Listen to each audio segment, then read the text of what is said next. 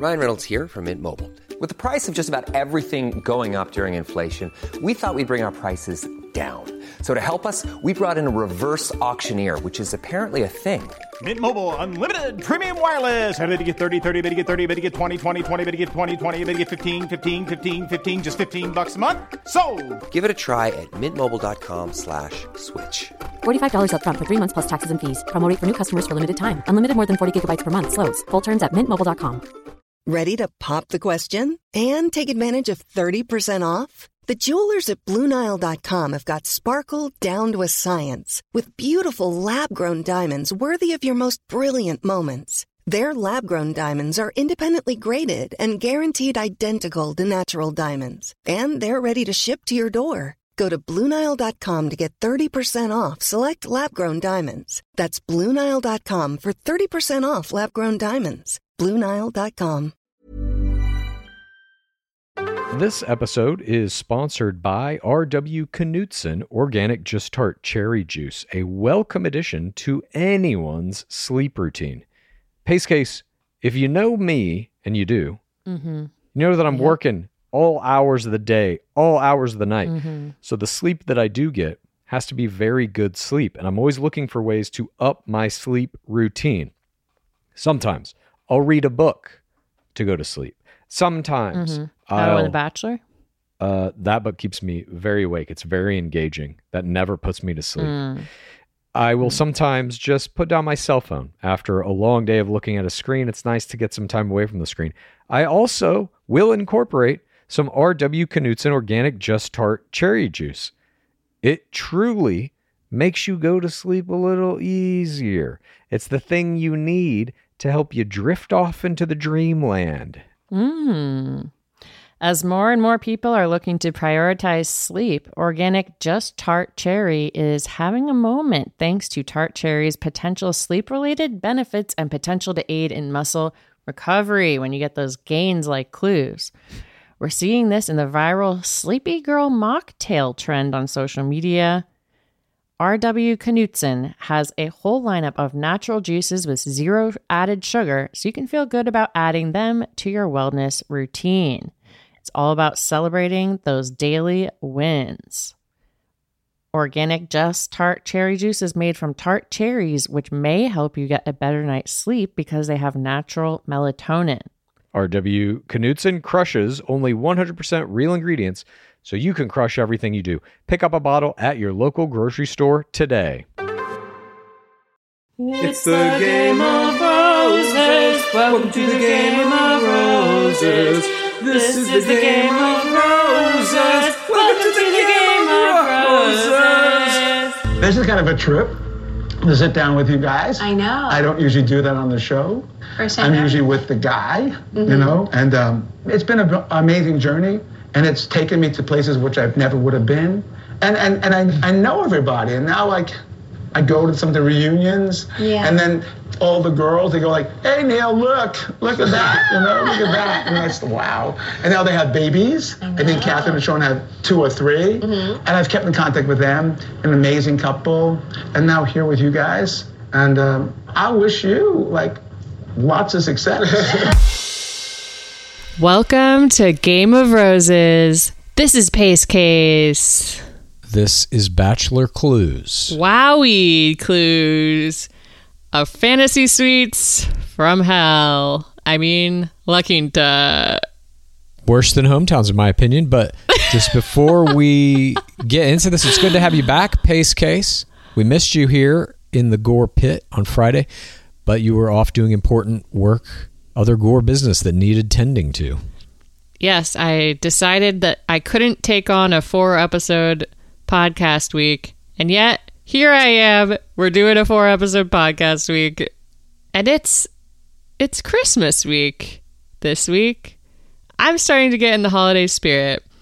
And during some of my insomnia this week, I wrote a little Christmas gift for you clues, which I will mm. present to you at the end of this episode.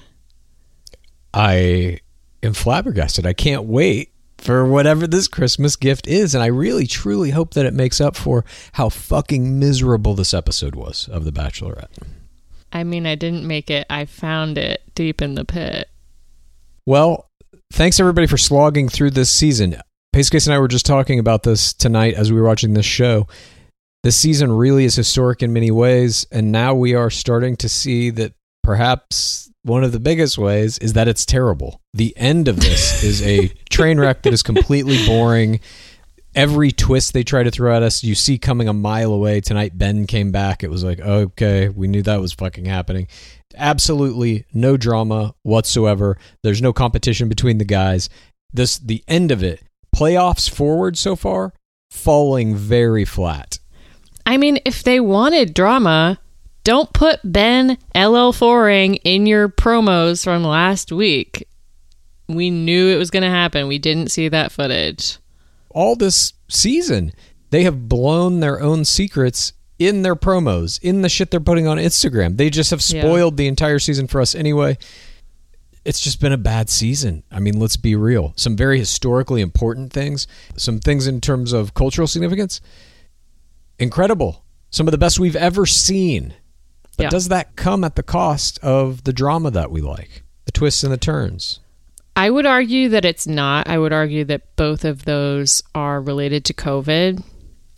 They are getting into the BLM stuff due to the Black Lives Matter movement resurgence this year. And all the production value is totally shitty because of COVID and they're filming in quarantine. And I don't think, I think we could still have a season where you get those really emotional in-depth important conversations and have twists and turns i think we could have that Hopefully that'll be Matt James' season because it ain't this one. While we have to applaud the producers in the show for including many of the conversations we never thought we would see in this show about race, about mental health, about suicide, very serious subjects that are affecting countless people in America right now and globally. more now than ever That's all been very good. But these hometowns, these fantasy suites, miserable. With that said, let's get into it. And now, Pace Case and Bachelor Clues proudly present analysis of play in this week of our beloved game. This is Game of Roses. we start with a wonderful voiceover by dark lord harrison dlh he says will tayshia finally find her soulmate or will she lose her chance at love forever this false dichotomy right off the bat That's always how they position this. Uh, Pace Case and I did the hyper binge. We watched every episode of The Bachelor front to back. Episode 1, season 1 to episode 13, season 24. That's how they do. Except for some nine episodes. We did watch the first episode of nine, but we didn't see the rest of the season. At any rate, all of the bumpers that Dark Lord Harrison does in every season always say shit like this Will this person find the love of their life or be destroyed for all time? That's always what they're positioning here. As though love cannot be found outside the game. or it's positioning it as will she end up with him or will she lose her chance to marry a doctor forever but we see tayshia pondering on her balcony she's riding the high of hometowns and the guys are pondering on a daybed on the fountain etc they have this awkward conversation in the rec room of the top three guys. Brandon says fantasy suites are especially important for him because it would be his second marriage. And Zac says, Yeah, I don't think there's anybody who wants to stack divorces.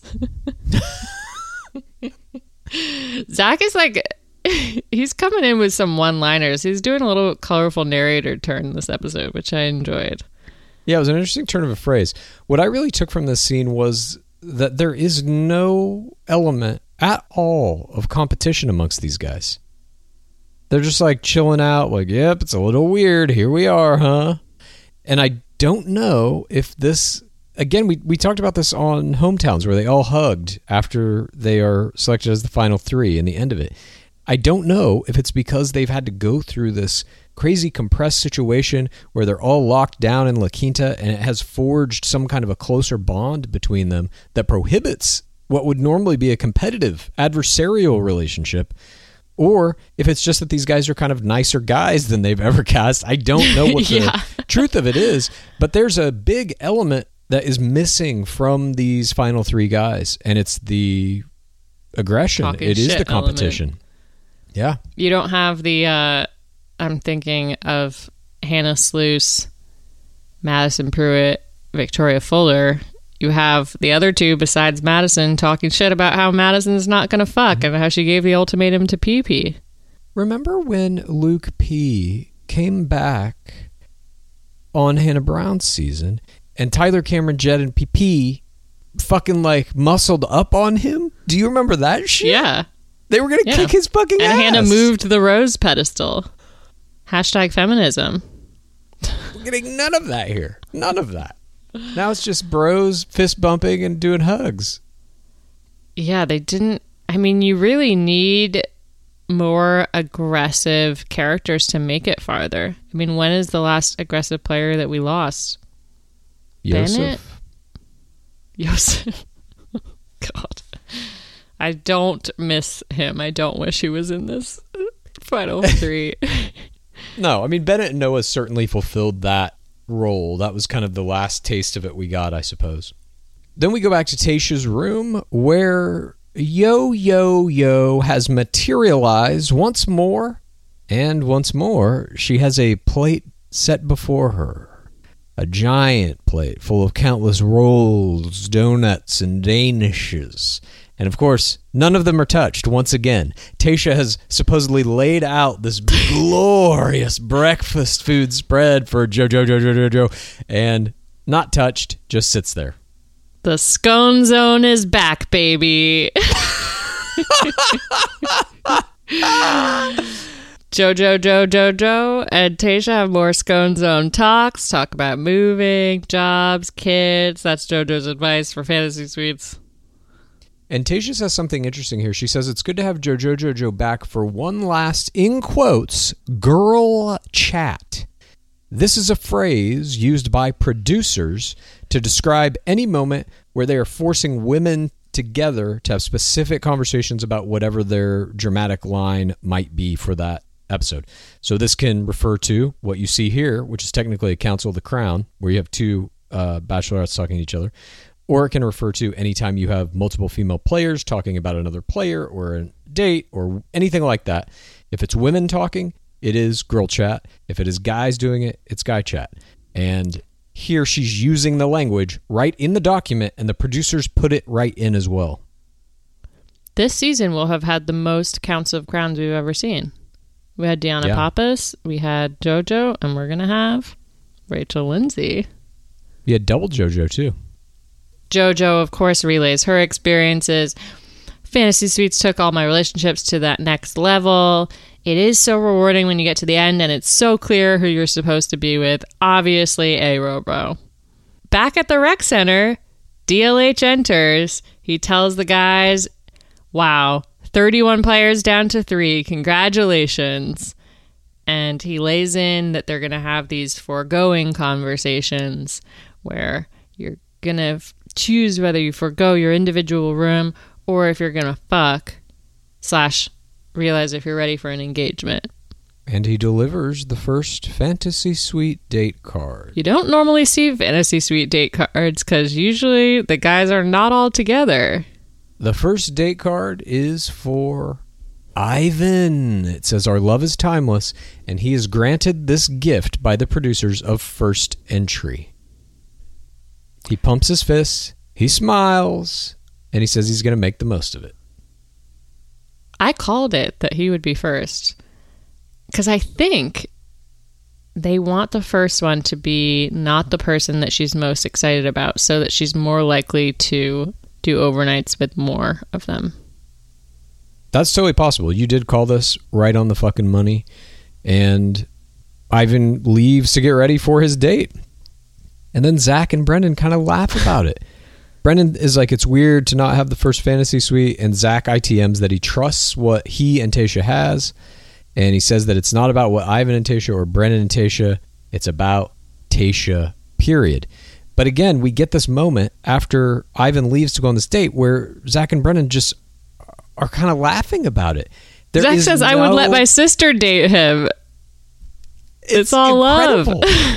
Not only do they have no animosity, they're actually supportive of one another in this endeavor in which they're actually competitors, but they don't seem to be at all. Then we get to the day portion of Ivan's fantasy suite date. He loads love level three, says, I am falling in love with Tayshia. Would you count this as a hooju? Absolutely not.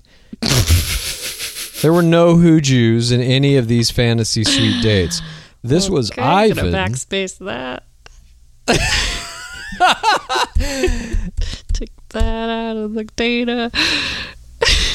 This was Ivan running up to her, slow jog. She waits for him, hugs him, and then he kind of lifts her up and she lifts a couple of legs off the ground.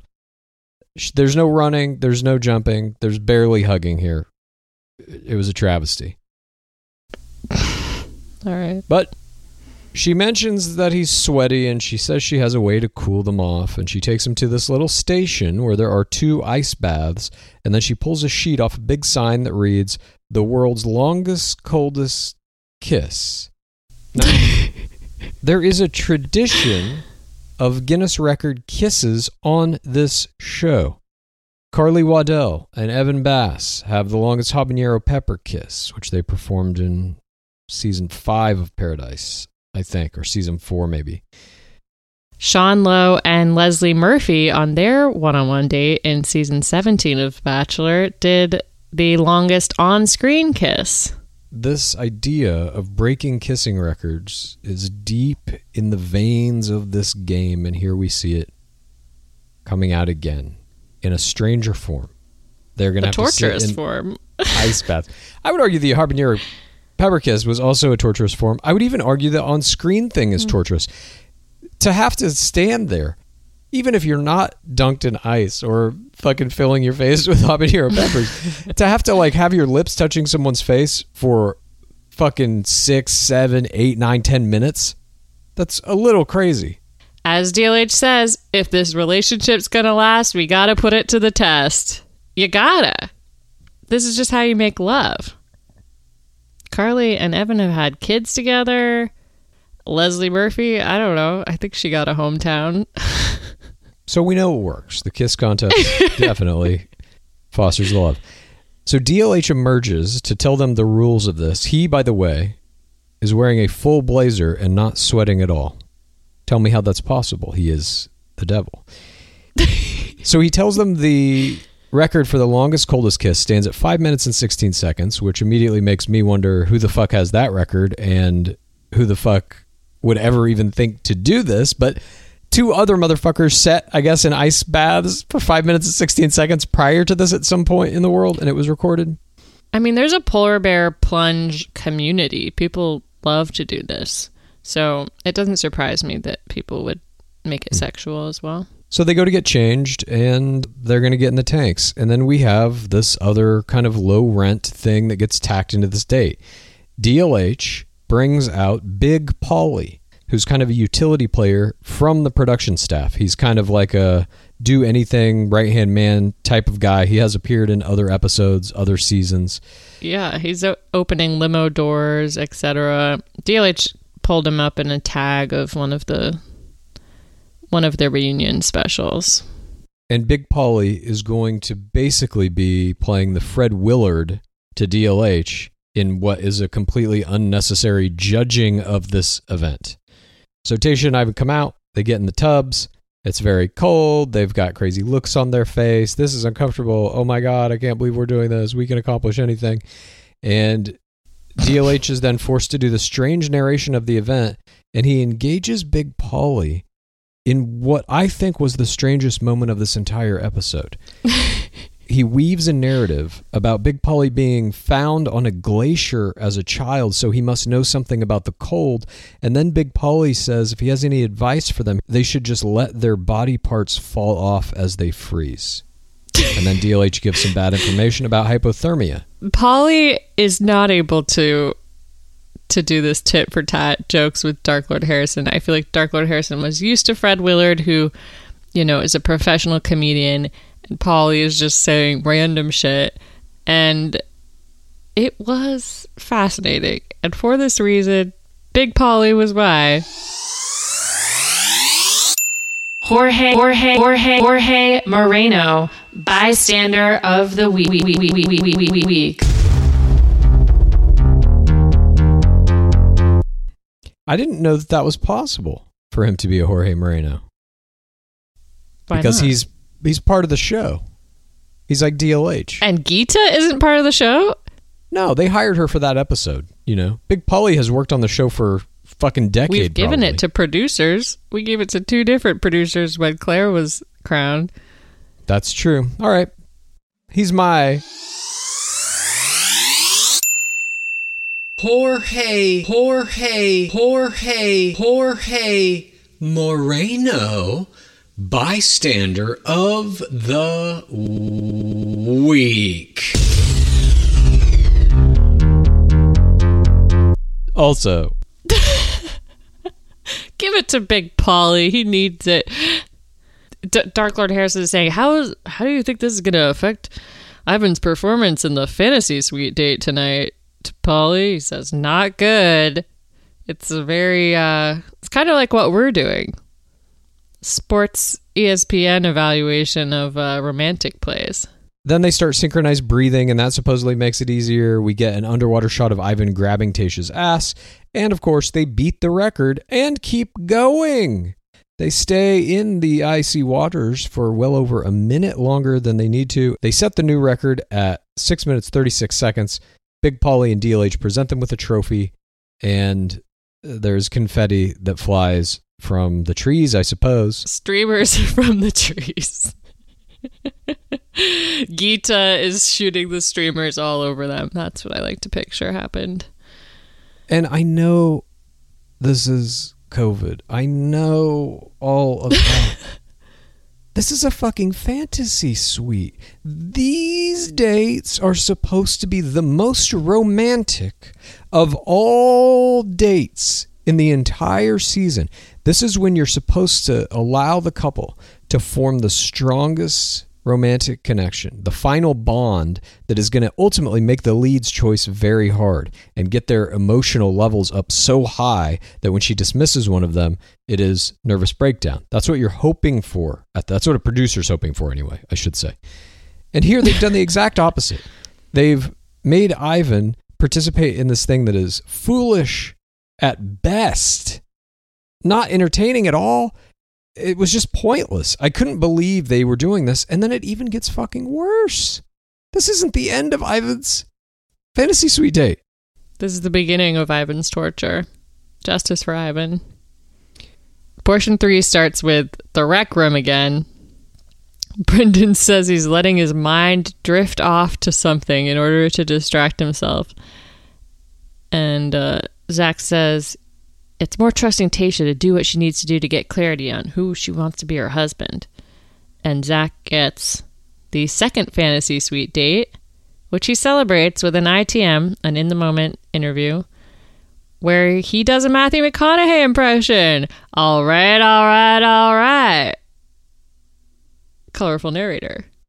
And his date card says, let's explore each other. And he's happy about that. He says, I'll take it to Brendan. And Brendan ITMs that he's having trouble knowing she might be having an experience with another man.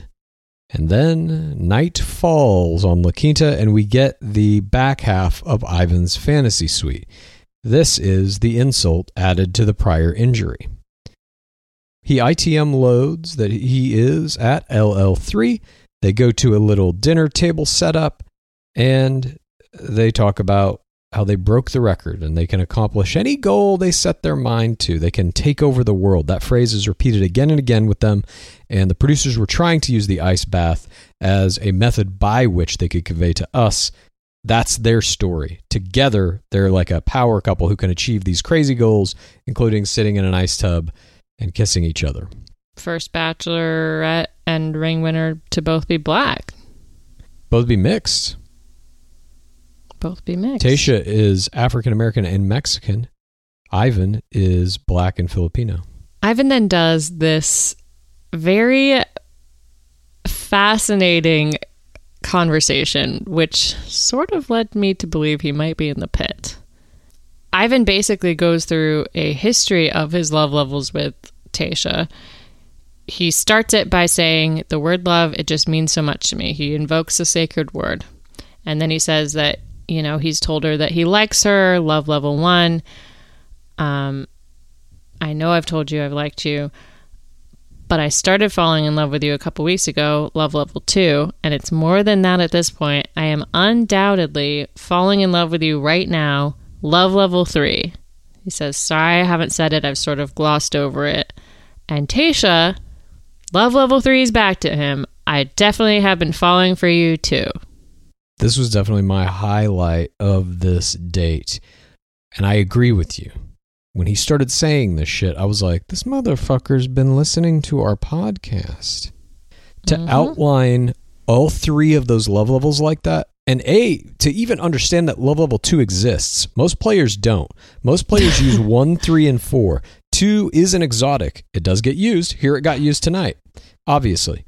But for him to go back through and to use the love levels as a map of the escalation of his feelings about her is fucking genius. And she even says in the beginning of this conversation that he was the first person she could break down a wall with. So even that gets brought back into this kind of little recounting of their history, the different plays basically that they've made and why he's there. This is kind of his highlight reel for her. And uh, I don't know. I fucking loved it. I loved Yeah. when he said this shit, especially when he brought in L2. Because, like I said, you just don't get to see that very often. It's a rarity. and it's really a thing of beauty because if more players knew about it and more players used it well, you can really lengthen your love level game. That gives you at least another week. Sometimes you can pull an extra two weeks out of that. And it is a progression. You can say, I'm starting to fall in love with you, and then later be like, I'm falling in love with you. And it will have that impact because it is a different level. I thought this was accidentally played. It was almost my play of the game, but Me too. there was other plays to be made. yeah, there were. but then Tayshia produces the Fantasy Suite card. She hands it to him to read. This is a sacred rule in our beloved game. The lead never reads. the lead always passes the card to the player. The player is always the one who reads the sacred invocation of the sexual ceremony. Should you choose to forego your individual rooms, please use this key to stay as a couple in the fantasy suite. Signed, Chris Harrison. These are the exact words that have been emblazoned on every fantasy suite date card since season one. They will never change. It is like the fucking Ten Commandments carved into stone, and here we see it for the first time this season, proving that this is indeed a real season.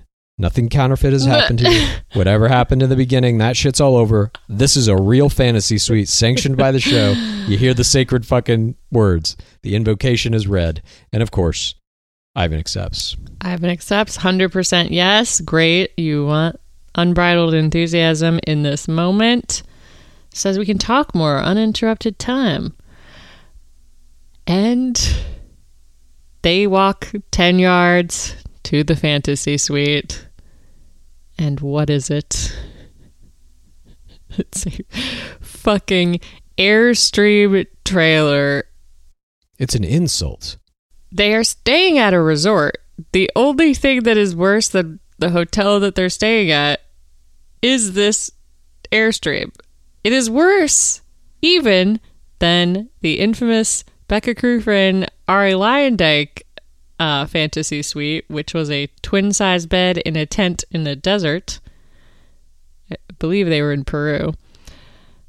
I mean, at least the Airstream has a toilet, I guess. That's the only thing it has going for it. But it was tiny. Tayshia gives him a tour and tries to be like, look, there's a little nook we could have breakfast at. just an absolute fucking nightmare. That next morning, they're getting the fuck out of that thing as quick as they can to Yeah. go sit outside and eat some fruit.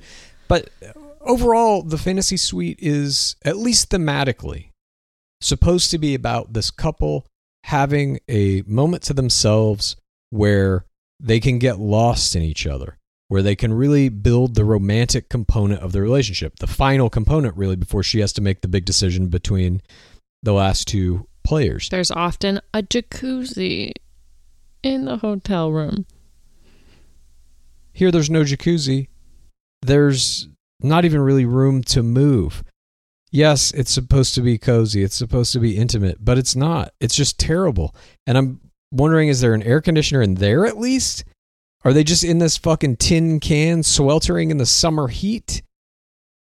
It was unbelievably bad. And like you're saying, they're at a fucking resort. Can't they just put them in the nicest suite like they fucking literally do with Zac in the next Yeah. Do literally just use Zac's and just like use different bedding. That would be better. They have like a boom boom room on Love Island. They call it the hideaway and they literally just redress it to make it like oh there's new a new color bedding and like different candles and stuff. They could have at least done that. They could have done almost anything to make this better than this. It was just so bad. I felt bad for Ivan. I felt bad for Tayshia. And in some ways, it seemed almost like it was a punishment or like they were purposely Yes. trying to sabotage this relationship, which obviously is a common strategy by producers, but usually not once it gets to fantasy suites. Or if they are trying to sabotage the relationship, it's not this overt. Usually it's through the mechanics of having other players be involved and there being some animosity or somebody's in a fight or something. This is just straight. Bringing a hey, skeleton, an ex boyfriend. Right. This was just straight. Fuck you. I mean, I agree. Nonetheless, she ITMs that Ivan is everything to her. And the last shot of this Fantasy Suite night portion we get is her coming out, shutting the door, and the lights go out in the trailer, which is indicative of sex happening. We don't know if that's true, but that is at least what the show is conveying to us. By the way, Ivan does a small little good move here when they do they have champagne and donuts and Ivan tells her that his dad called him out and said, "Son, I think you're a step away from love." And he says, "Cheers to my dad for recognizing the real Ivan." I thought this was good on a few different levels. It's it's a prepared toast and it's referring to him describing all the love levels again and it's got that little touch of his father and the hometown date which he knows that he nailed. His father has apparently Instagram fan pages already. Do you think his dad listens to our podcast? No, I'm pretty sure there's very few people in that age group who do, but maybe. The next morning dawns with portion number four. Ivan and Tayshia emerge from the forced confinement of the Airstream trailer to eat fruit outside the trailer. He ITMs that they stayed up all night talking and are both tired. He kisses her. He walks off into the early morning sun of La Quinta and comes into the common room. We are meant to believe that this is continuous action. He has just left Tayshia and is now just entering the common room where he does a fist bump with all the guys and he gives them some details about the dinner and the fantasy suite being fun and cool and he tells them they did not sleep. He says that we did not sleep. And the guys can take that to mean whatever they want that they were talking all night that they were having sex all night whatever but it is put out there. The information is given. They did not sleep. So we now know tayshia has been 24 hours without sleep. Brendan does a interesting little question here. He says, "Did you get time in the morning? Did you get a fantasy suite number one, part three? Yes, they did. We saw the sunrise. Ivan says, and he demands to know the verbiage from Zac's date card. And Zac once again reprises. It says we're going to explore each other. I'll take it. Ha ha ha. Zac gives him each a handshake and a goodbye, and he's got a date to go on. He then leaves the room. Ivan has come in the room one minute prior from literally being on a date with Tayshia, as we're led to believe now. This is at least what's in the document. Zac then walks out of the room a minute later to go find Tayshia, now wearing different clothes, obviously, but still, we assume, has not slept. So, are we now to believe that the producers are just keeping her on a three day cycle? Are these guys literally going back to back to back, minutes apart on their fantasy suite dates, and she gets no reprieve? That's what it seems like. That's what they're putting in the document for us. I don't know how they edited it. I don't know what the truth is. That is what this seems like. And in most other fantasy suite rounds, it doesn't seem like that. It seems like the lead gets a day, maybe, or at least half a day. You know, something, some buffer between them. I bet she got an hour. I just think they're trying to, you know, I don't, I kind of assumed it was back to back days, even in normal production. So this didn't seem that weird to me, but. I guess it seemed weirder to me too because Ivan says they didn't sleep, and now she's expected to go on another date immediately without any sleep. Isn't that incredibly detrimental to whatever that relationship is, whoever they're putting on that second date? Yeah, but it's not detrimental to the production. It's positive if she's sleep deprived for them. Of course. I'm not saying the production gives a shit about any of these people. They don't. They're trying to destroy them. This to me was just a very open way they were doing it. Usually they try to hide it a little bit so that it's not that heavy handed. Here they're just like, wait a minute, wait a minute. They're sending her on a 72 hour sleepless extravaganza with guys back to back to back. I mean, I think they should do it. I think they should do the handoff when she's at the balcony. Zac's walking up. Uh, or Zac's walking up as Ivan is retreating. You know what they should have? Fist bump. They should have a like a purple rose or something. Some kind of fantasy suite rose. And it's like when you're holding that, you're on the fantasy suite. And then you give it to the other guy and he takes it and goes on the fantasy suite. Love it. Oh fuck. Portion five God. begins. Zac and Tayshia meet up. They kiss. Zac ITMs that he can't wait to explore, and he keeps saying the word explore. They go to the spa. They get in some robes, and they come out and they start squirting paint all over each other and rolling around on a giant canvas. Now, this, of course, is another time honored tradition that once again, Carly Waddell and Evan Bass had this exact same date on their season of Paradise. Literally the same thing. Squirted paint on each other, rolled around on a canvas. I need They're both just canvases. recreating Evan and Carly's greatest moments this episode. They fight with the paint. They lay in the paint. They imagine what their lives would be like together, covered in paint. They shower off the paint. This is basically their By whole. the way, Zac reprises his prone game, reminiscing of his fountain play, and keeps laying Tayshia on the ground and making out with her. The chemistry is, you know, Zaxy might as well be called Zac Chemistry Game because he is killing it with these and he keeps putting her down on the ground. He will reprise it once again in the fantasy suite. Portion six is that night they go to a little dinner under a bell in the top of a building. Zac ITMs that she reconnected a wire in him and he's going to tell her how he feels.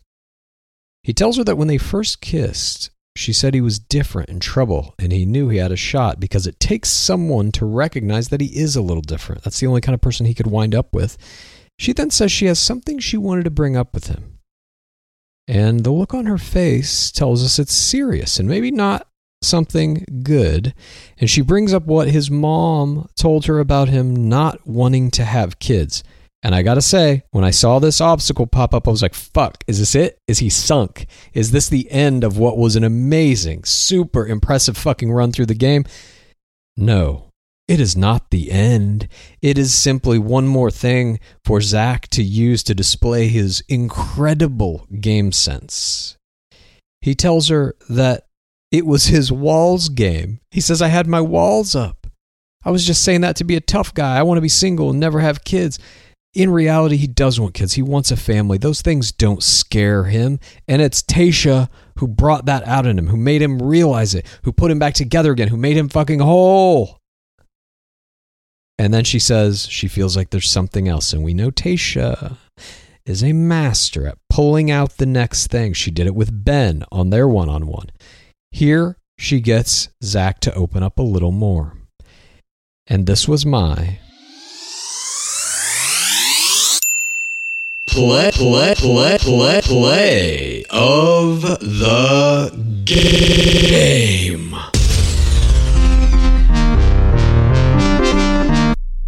It was also my play, play, play, play of the game.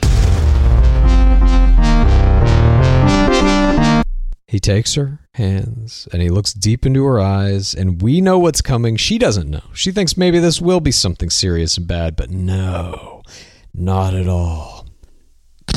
He tells her he loves her LL4. She LL4s him back. And then he does this brilliant fucking cherry on top where she says, I don't know.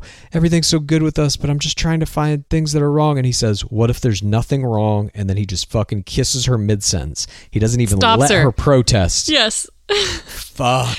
By the way, this love level four speech was exquisite.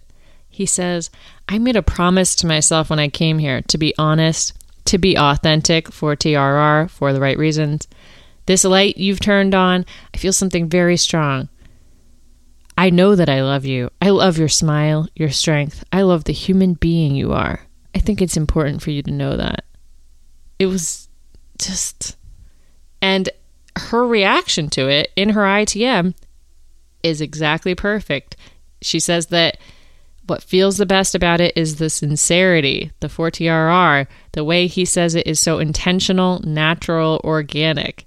He conveys this to her in a way that she believes. And she fucking love level fours on the spot back to him. You don't get a better love level four than when you get a love level four back, especially fantasy suites when there's still three people left. It was the best play of the game, obviously. I mean, that's why it's both of our plays of the game. This shit Yeah. was Have I convinced you? well, the thing that is interesting about it too is, you know, Ivan made a good play. Certainly, he did his history of love levels and he gets up to love level three. What he doesn't know at this point, Zac was at love level three two fucking weeks ago. You're out gamed here. You're playing a game that's two weeks old. The same night, or at least the same 24 hour period that you love level three, he's love level fouring. He's always a step ahead. You're basically fucked. Now, the danger in doing what Zac did, and we'll see how it bears out, is that you don't have anywhere to go from here. There isn't really a love level five. We have joked about one, but there isn't really one. Our joke about it is one that PP did, where he said, My love for you doesn't even exist. It's beyond all space and time or something. yeah. That's still technically a love level four, but that's a love level five. Only PP can do a love level five. It's the cringe love level. Here, Zac might have burned out too fast. We'll see what happens. I was going to say next week, but we'll see what happens tomorrow night. if Ivan LL4s. Yeah, if Ivan LL4s, that might carry more weight now because Zac's going to have Yeah. to do something to potentially counteract that, unless she's already made up her mind, which is obviously possible as well. I bet we're going to see Zac attempt a love level five. That doesn't work. He's going to kiss her. He's going to force her down onto the ground at the Final Rose pedestal. We're going to see our first prone game at the pedestal. I'm ready for that. I am very ready for first prone at the pedestal. First prone pedestal. Yeah, first prone pedestal. Preda. Uh, prone pedestal. If only PP would have done a prone pedestal. Then they go to the fantasy suite, and their fantasy suite is not an Airstream trailer. Their fantasy suite is what looks like a fucking private home. It's in a building. It's indoors. It has multiple stories, a well made bed, bathrooms, there's all kinds of shit. They lay on the bed and kiss, and the lights go out in this room. And again, this is conveying to us that they are consummating this relationship. An implied consummation. And There's some weird filming going on during this. Did you notice this? They focus on Oh, Tayshia's yes. lower legs kicking up when they make out on the bed. And then they zoom in on her foot again. It is very strange. And I think it's supposed to be like, oh, people's legs kick up when they're kissing people when they're like so in love over the moon. There was some other weird filming that we'll get to later when Ben returns as well that I noted. But yes, there were a- lot of things, subtle things in this that you have to really be paying attention for in this episode of Fantasy Suites that are like, what the fuck are they doing here? Why is there a camera person there? Why are they even including this in the edit? And that was one for me, certainly. These weird shots of, even when they were doing the ice bath, why did they have a camera under the ice to shoot basically Tayshia's ass? Like, that's the only thing you're getting out of that shot. Artsy. I guess. There's some weird choices, and then even after they get the footage back, they choose to include it in the show. That's also strange. At any rate, portion seven begins the next morning. Zac and Tayshia wake up and they dance in the bed, and Zac is ITMing that he never dances in a bed. She just makes him so happy, and He has like energetic pastor camp counselor vibes here, making her jump on the bed. I'm like, this is exhausting. couldn't agree more. They kiss, they make breakfast, they drink coffee. He's wearing Tayshia's robe. Clothes play. I think he played this morning portion very well. They're jumping on the bed. He's wearing Tayshia's robe, and he lifts her, puts her down on the bed, prone. Prone play. Strikes again. Tayshia says, You're trouble. They make breakfast, they drink some coffee. He ITMs that he's going to try to keep making her feel like the most desired person in the world for a very, very long time. And he tells her that he hasn't felt this way in a while. He LL forwards her again, and she demands to hear it again, and he does. She does not say it back here. Maybe she did, and they didn't include it in the edit, but we never see it in the document. So that's either hmm. her choosing not to return it or the producers choosing not to return it because maybe it would make it too obvious. Tonnage. I don't know. Yeah. Exactly. I think it's that. And she once again says that he's so intentional and there's so much meaning behind it when he says it to her. And she ITMs that she's about to have to say some hard goodbyes. Zac returns to the guys in the common room. They sit in awkward silence until they all kind of laugh through the strangeness of the situation. And Zac tells them that it was a good day and they created art. That's what the exploring each other was about. And it wasn't easy to leave. And then Brendan leaves for his date, which apparently, again, is happening seconds after Zac has returned from his. Um, we start Brendan's fantasy suite date. We see a little bird. It's been chirping at the grass a little bit, representing Brendan, an odd little bird. And this is my creature of the week. I forgot the creature.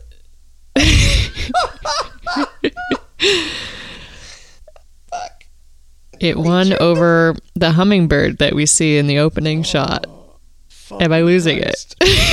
no, I should have been more on my game. I apologize. I I'm going to put creature of the week is a thing we should do. I'm doing it starting next Great. week.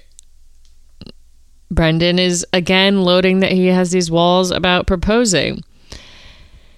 He meets up with Tayshia. She says, I want you to meet my friend. And then she ITMs that Brendan is the first guy she started falling in love with. Love level two after their first one on one date. And then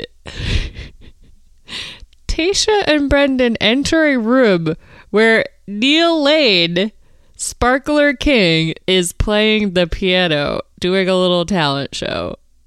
He's pretending to play the piano. He he can't actually play. He also pretends to kind of be surprised by them when they come in. Oh, hi. I was just happened to be in La Quinta playing a piano as I do. I didn't even know they were shooting a show here. Uh, how are you guys doing? It was just so stupid the whole tone of The this. quarantine but- element like takes away from all of these surprises because nothing can be a surprise. They have to quarantine. But nonetheless, we are going to get here the biggest segment of screen time the demon Neil Lane has ever enjoyed in our beloved game in one shot. This was incredible to me. I really enjoyed seeing him, getting to Good watch his mannerisms. So she introduces Brendan to Neil Lane. Brendan has no fucking idea who the man is. I found that very interesting. So that means he's at the very least only seen a couple of seasons and never clocked that this guy was repeating, or he's never seen at least the end of a season. Clues. Yeah. I think even if you watch this show regularly, you might not know who Neil Lane is. His fucking name is in every ring box. The money shot of the entire I season. know, but from his face, Come on. Yes. I'm sorry. I'm just like sometimes I do feel like we are a little, you know, as two people who are maybe the most consumed by the show of all people on planet Earth, maybe we assume that viewers of the show would know who he is. I don't know. He's not seeing the ring. I think if he saw the ring first, maybe that would associate faster. I don't know. Just devil's advocate. DLH's advocate here. Uh-huh. I think Neil Lane is probably second only to DLH in terms of repeated screen time of a, a show person, you know? What about Sean Lowe? Neil Lane has him crushed. Oh. Neil Lane was doing this fucking six or seven Yeah, years before Sean Lowe true. ever was on the show. Yeah, but he's only in like a few minutes. I don't know. I also Brendan, you know, he's a little bird. Understood. At any rate, uh, Tayshia has to explain to Brendan who Neil Lane is, and Brendan says, "Oh, the Diamond Guy," and he's like, "Well, I do the rings for the show. He's not just a Diamond Guy. Neil Lane makes sure we know that he does the rings for the show." and Neil Lane uh, gives himself some more credentials here. Says, I go to some other reunions. I'm friends with Sean and Catherine. Loved that line. But before they get to that conversation, Tayshia ITMs that Neil is a really important part of the show. I agree. And Neil Lane puts a bunch of diamonds on her wrists and her fingers, and he forces them to look at wedding bands. And Neil Lane explains a thousand fucking times that his rings are handmade, not machine made. These are handmade, handmade, handmade. He just keeps repeating it. And this is a infomercial basically for Neil Lane rings. This whole thing. It's crazy. totally. And they purposely put Brendan specifically on this date to fuck with him. Of course. He Brendan ITMs that it's scaring him to look at the rings because he's been here before and marriage means so much and blah blah blah blah blah. And then they go and they sit with Neil Lane. And we get Neil Lane now playing the role of DLH, essentially, and I might say, doing it better than JoJo.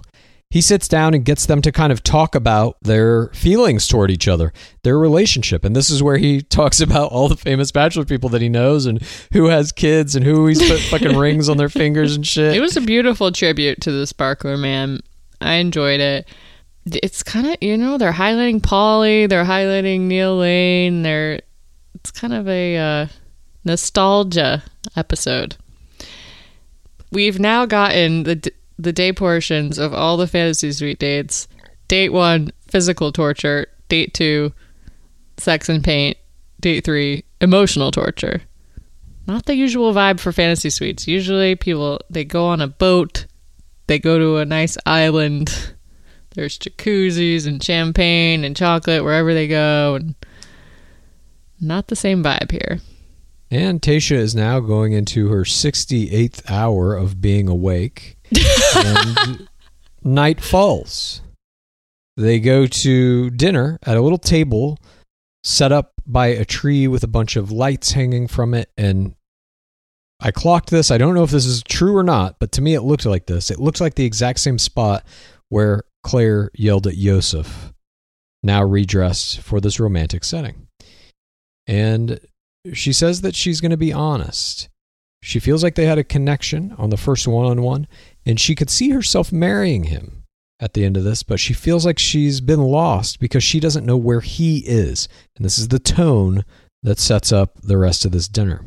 He says he agrees with her as far as the first moment they had together. He tells her that the date that day reinforced the gravity of the moment. The ring is a big deal to him, and he says the past few days and weeks have been challenging. He knew he was ready coming into this, that he wants a wife and kids and family more than anything, but there's still a big part of him that is broken and he still needs time to heal. There's a big part of him that needs to grow because he needs to pick up some pieces. And as much as he wants to be the guy to give her his whole heart, his heart is not whole. This was my Error, error, error, error of the game. Of course, this was also my Error, error, error, error of the game. I am devastated because I thought he was going to be the ring winner, and I like to be right.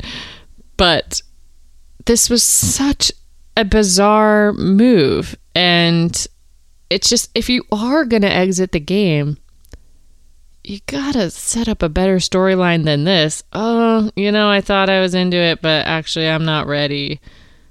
It, it's like clear that he like wasted her time. She could have kept around people that might have been ready, etc.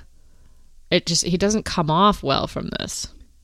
Well, what was the catalyst for him to finally come to this realization? Seeing the rings? Was it Neil Lane's pretend piano playing? It was the piano. he had to have known this going into this date. He had to have known he wanted out. And so I don't know if it was the producers having conversations with him and they were like, we'll let you get out of it here. We'll give you this ring thing. I don't know what the construction of this was, but the way he ultimately played it was terrible. Absolutely terrible. It's kind of an easy, wishy washy out. It's not a dramatic moment.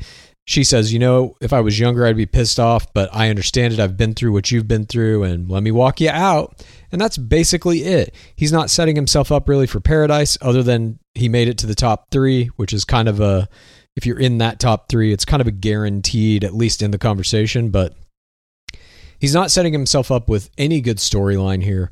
The I'm still heartbroken over my divorce is like, then why'd you come on the show, dude? In some ways, it's an insult to the game. Certainly, this play is an insult to the fucking game. Like, it doesn't matter how you feel at this point, dude. You got to stick in it. You never take yourself out. One of the basic fundamental rules never take yourself out. Go out in a blaze of glory, if anything. Just terrible. Terrible fucking move. he kind of tries to save it with this conversation in the auto zone, which is the area next to the car as you're exiting, and says, I wish you every amazing thing that life has to offer. And he does an STCO, shoulder to cry on. Um, and Tayshia cries into his shoulder. She ITMs that he's the one who made me put my walls down. I just felt like safe with him. And I'm wondering, was this her pick? Was this her ring winner? Totally could. He says, God bless you, okay. Religious invocation on the way out. Yeah, he totally could have been her ring winner. We'll never know at this point, unless she reveals it later in a tell all book. But that's it. Brendan is out of here, and portion number 10 begins the next day. Tayshia sits in her kitchen area. No pastries, no donuts this time, but there is a full wooden board of fruit, delicious fruit, enough for five to ten people to comfortably eat. and there is a knock at the door. She goes to answer it, and we have the second Council of Crowns this episode. It's Bachelorette Rachel Lindsay. She walks in and asks Tayshia if she got the clarity she needed from the fantasy suites. Interestingly, about this entire conversation, Rachel sent in with a mission. The producers have told her, We need you to get her to talk about Ben because we're bringing him back. And Rachel fucking delivers. Rachel is already a million times better than JoJo just in this conversation. And side note, she is wearing braids, which I can't remember where I read this, but I think she said that she had to change her hair for some bachelor wedding or something that she was being brought back for. They didn't want her to have braids. So I thought that was a nice little detail. Yeah, that's interesting. I didn't know that. But yeah, I totally agree. She Rachel Lindsay's a fucking pro. she's like, I'm hosting extra. I got a hundred fucking podcasts. You want me to do what? Just go in and have her say something with Ben? Yeah, I can get that done. And she comes in, has this fucking conversation, and she's like, Well, you know, at this point, you start thinking back about some of the guys you regret sending home. Is there anybody like that for you? And she's like, Yeah, actually, this guy, Ben. Bah, bah, bah, bah, bah. And she's done it. Rachel's done her job. They wrap it up, and we now get this little hint that, oh shit, Ben is a storyline again. We see Ivan getting ready for the rose ceremony in his ITM. He is forced by the producers to say once again, we can take over the world. That is now their story as a couple. Zac gets ready for the rose ceremony. And in his ITM, he again says how much he LL4s her. And then uh, Ben emerges in the La Quinta grounds. He's just walking around and he walks up to a door and knocks on it. We don't know if it's Tayshia's. Turns out it ain't. This is the same door that Ed Waisbrot accidentally knocked on weeks ago. This is the home of the Dark Lord. All of these door misleads. Dark Lord Harrison, by the way, pretends to be surprised here as if he would open the door for a stranger who hasn't been quarantining. The acting here is unbelievable. Oh, is that Ben? Ben, what are you doing here? I thought we sent you home. All of this is so stupid. They should have just had the scene open with Ben sitting across from DLH. They should have started it, by the way, on DLH's face and had him be like, Are you sure you want to do this? That should have been your cliffhanger, not Ben walking through La Quinta. It should have been DLH saying to someone that we don't see, Are you sure you want to do this? Then we come back from commercial and it's Ben saying, Yes, I have to. I have to tell her that I love her, blah, blah, blah. Instead, they don't. They do this just fucking pure so shit version. I'm telling you, the producers, I don't know if it's because of the quarantine or what, the producers on this season, not good. I don't know if they got new ones. I don't know if it's old ones who are just tired or again, they don't understand the circumstance. But even just in the editing and the construction of these scenes, they are not getting maximum dramatic value out of any of them. They're just shitting them out. And it feels in some ways like they are shitting them out. Like they're like, fuck it, we just have to fill time until Matt James season.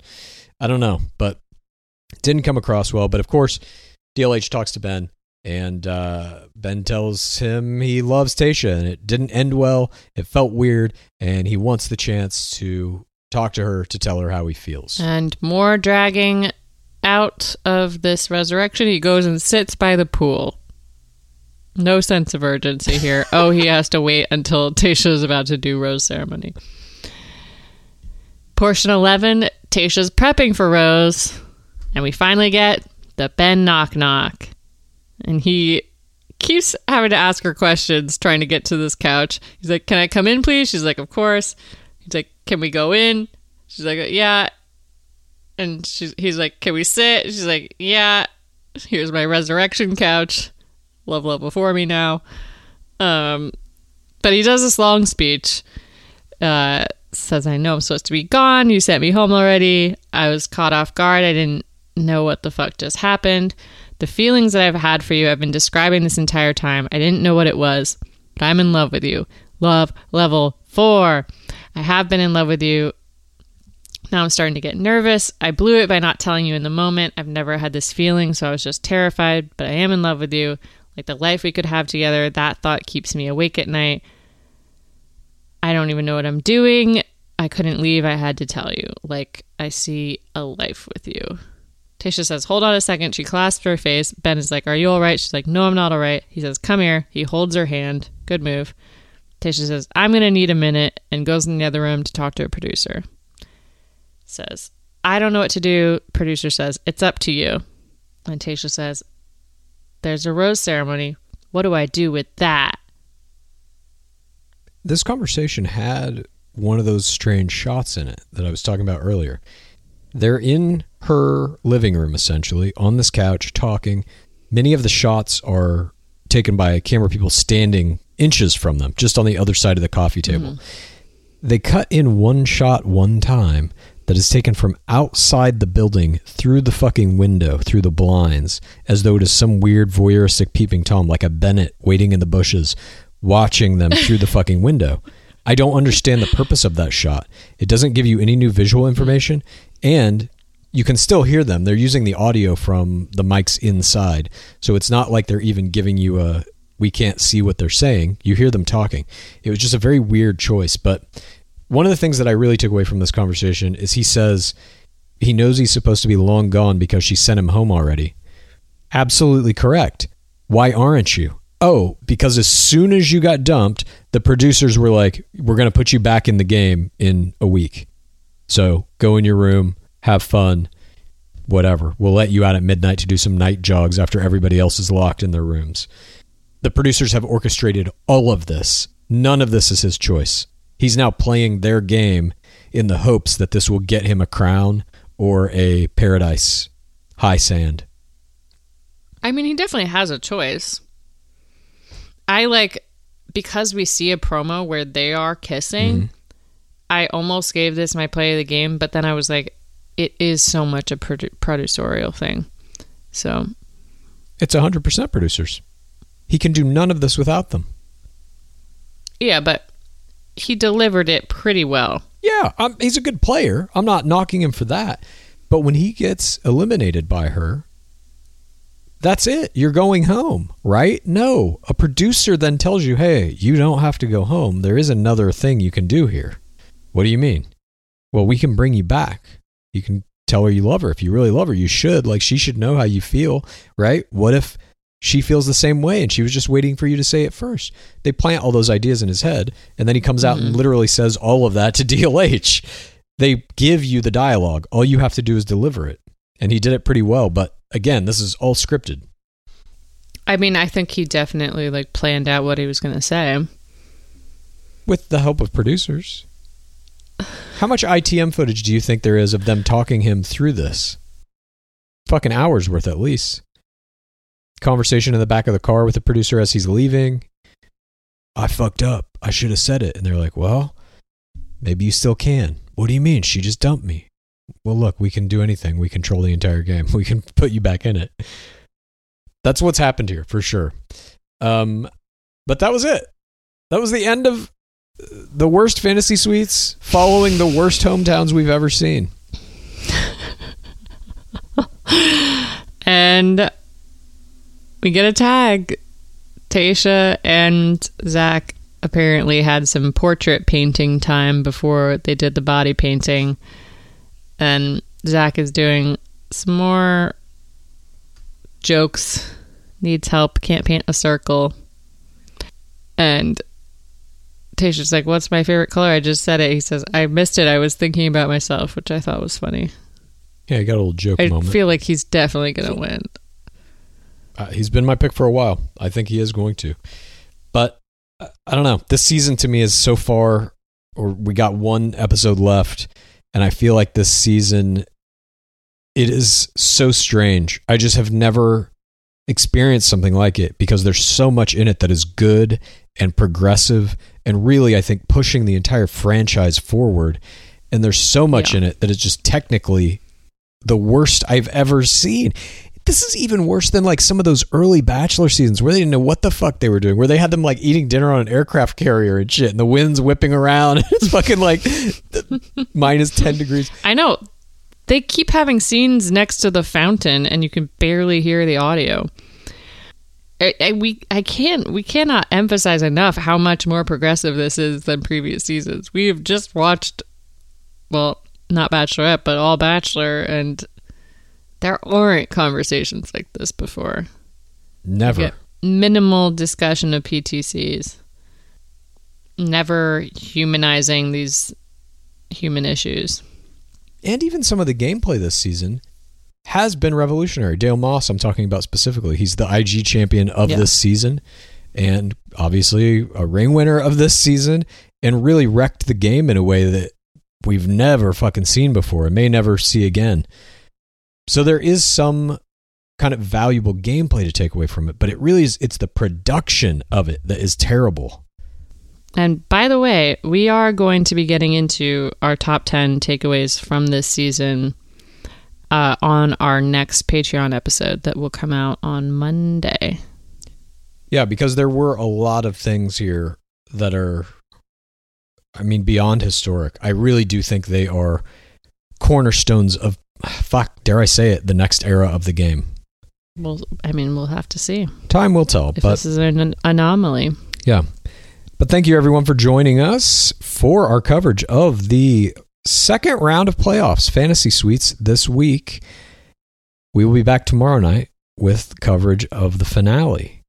And thank you again for all the tids that are being sent my way. There were some delicious tids all day long about the Luyendyk twins.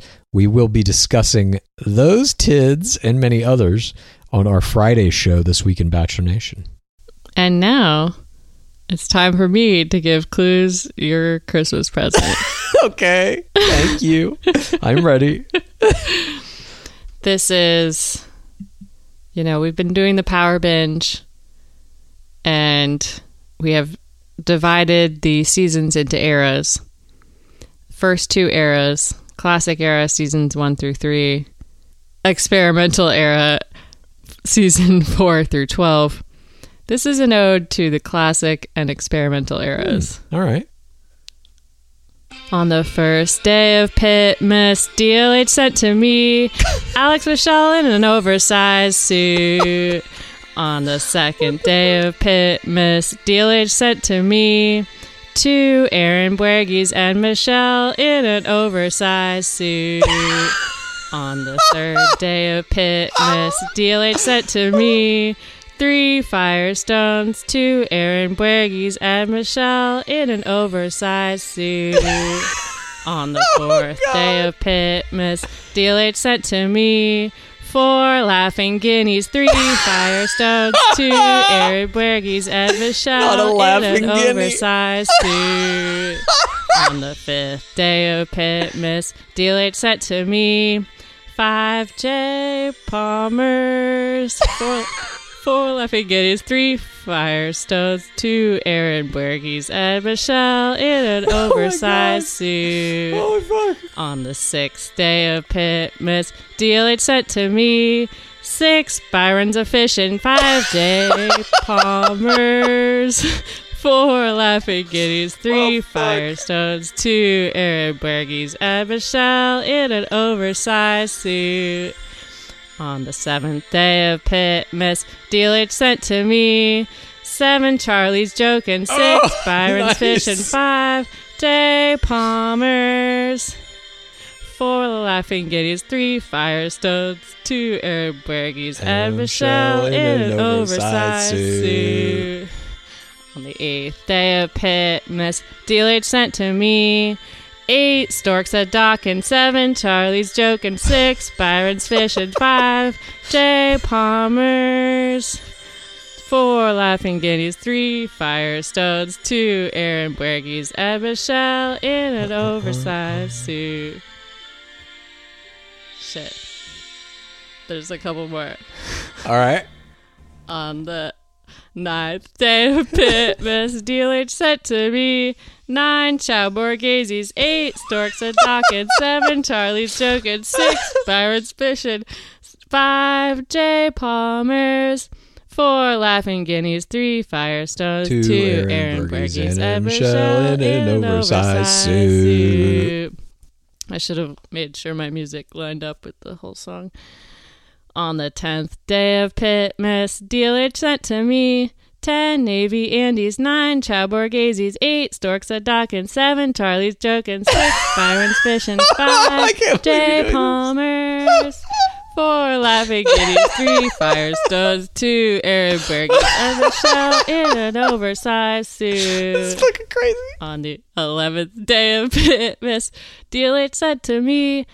11 well, Max first try. 10 Navy Andy's 9 Chow Borgheses. 8 Storks at Dawkins. 7 Charlie's Joking. 6 Byron's Fishing. 5 J Palmers. 4 Laughing Guineas. 3 Firestones. 2 Aaron Buerges. And Michel in an oversized suit. On the 12th day of Pitmas, DLH sent to me Matt Grant's London Monkey, 11 Womack's First Try, 10 Navy Andys, 9 Chow Borgheses, 8 Storks at Dawkins, 7 Oh. Charlie's Joking, 6 Byron's Fishing, 5 J Palmers, four laughing guineas, three firestones, two Aaron Braggies, and Michel in an oversized suit.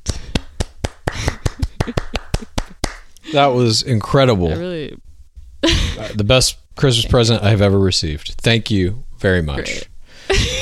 Fuck, four laughing guineas. That was probably my favorite line in it. That's yeah.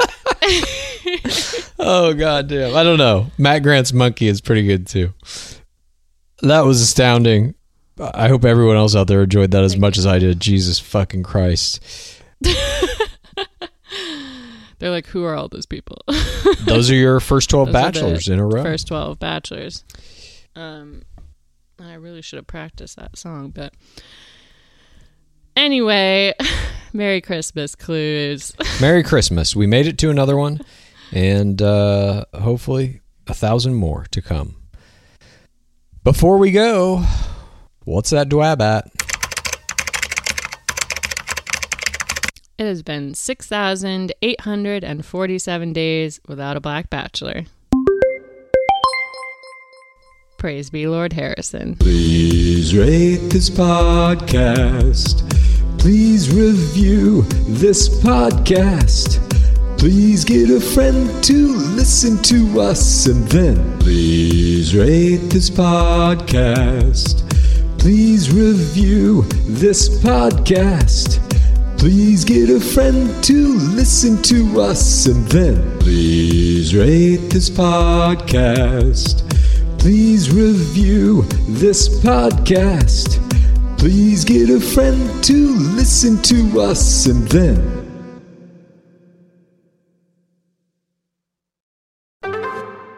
Now, you've heard me talk about Quince on this program before. I love Quince. I am right now, head to toe, dressed in Quince. I got their shirts, I got their pants, I got everything from Quince. Quince is my spot for quiet luxury without paying those luxury prices. Quince offers a range of must have items like 100% European linen under $50, luxurious mulberry silk skirts, and of course, Italian leather bags and 14 karat gold jewelry from get this $30. All their prices are 50 to 80% less than similar brands. And because Quince creates timeless classic styles that won't go out of fashion, you're going to have them in that closet forever. Unless you wear them out, which I may because I literally wear them every day. I know you're wondering, how do they do it? Well, Quince partners directly with top factories to cut out the cost of the middleman, passing the savings right on to you and to me. What's even better, Quince only works with factories that use safe, ethical, and responsible manufacturing practices and premium eco friendly fabrics and finishes so you can feel good about getting high quality items that are going to last you longer. Upgrade your closet this summer with Quince. Right now, go to quince.com slash roses to get free shipping and 365 day returns on your next order. That's quince, Q U I N C E dot com slash roses for free shipping and 365 day returns. Quince.com slash roses. We're coming out of spring and we're headed into summer. It's a great time of year. It's a time for renewal. For me, that means reconnecting with friends and family I haven't seen for a while. And when I do, I want to make sure I have plenty of wine on hand to celebrate with. That's why First Leaf is a great option. As America's most personalized wine company, First Leaf takes the worry and guesswork out of buying quality wines, especially if you're somebody like me who knows maybe a little bit about these things, but not enough. Not enough to really make a great decision. They make the decision for you. To get started, you just answer some specific questions about your wine likes and dislikes on First Leaf's website. And these can be things that are about the people you're buying it for as well, if you're doing it as a gift. It only takes about five minutes to create your own personalized wine profile. Then you get your very own wine concierge who's going to use those responses to curate a customized selection of delicious award winning varieties from rosés to sparklings and everything in between. It's all based on your personal preferences, on those questions you answered. These hand selected wines are going to be delivered to your door within a few days, with each bottle priced lower than what you'd pay at a wine store.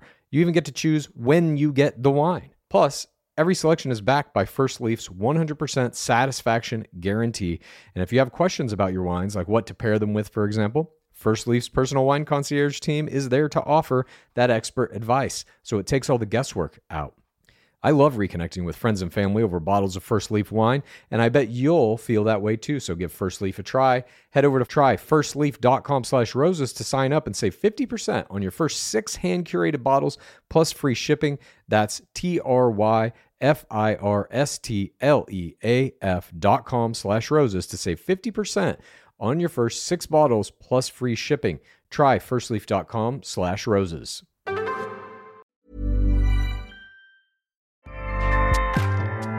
ACAST powers the world's best podcasts.